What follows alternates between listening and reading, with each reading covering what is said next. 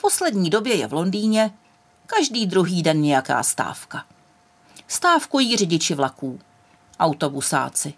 A teď se k ním přidali i paramedici, takže v některých dnech nejezdí ani sanitky. Naštěstí je každou stávku potřeba oznámit předem, a tak se na to my prostí občané můžeme připravit.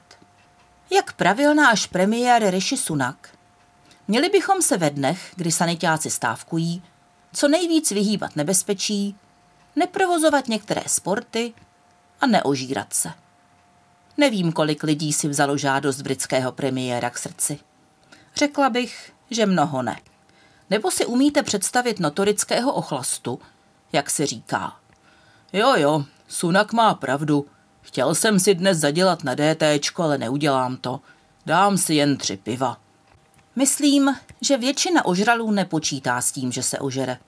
Pokaždé je to překvapí, i kdyby padali na hubu denně. Stačí se maličko podnapít a začne vám to myslet jinak.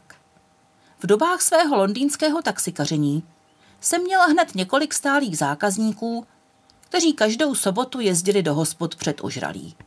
Toužili ušetřit.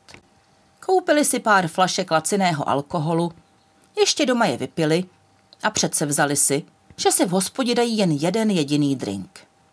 Vždycky na večer se mi cestou do hospody svěřovali se svým plánem. A potom, v častných ranních hodinách, jsem je sbírala z chodníku před hospodou, nalité jak slívy. Nevěřím, že kvůli stávce sanitáků schudnou hospočtí či majitelé obchodů s alkoholem. A nemůžu se zbavit pocitu, že kdyby se lidé v Londýně tolik neužírali, možná by sanitáci nemuseli stávkovat. V předcovidových dobách tvořili podle neoficiálních statistik o pátečních a sobotních nocích ožralové 80 i víc procent jejich klientů. Jedna stanitěčka patřila mezi mé stálé zákazníky v taxíku a tak jsem to měla z první ruky.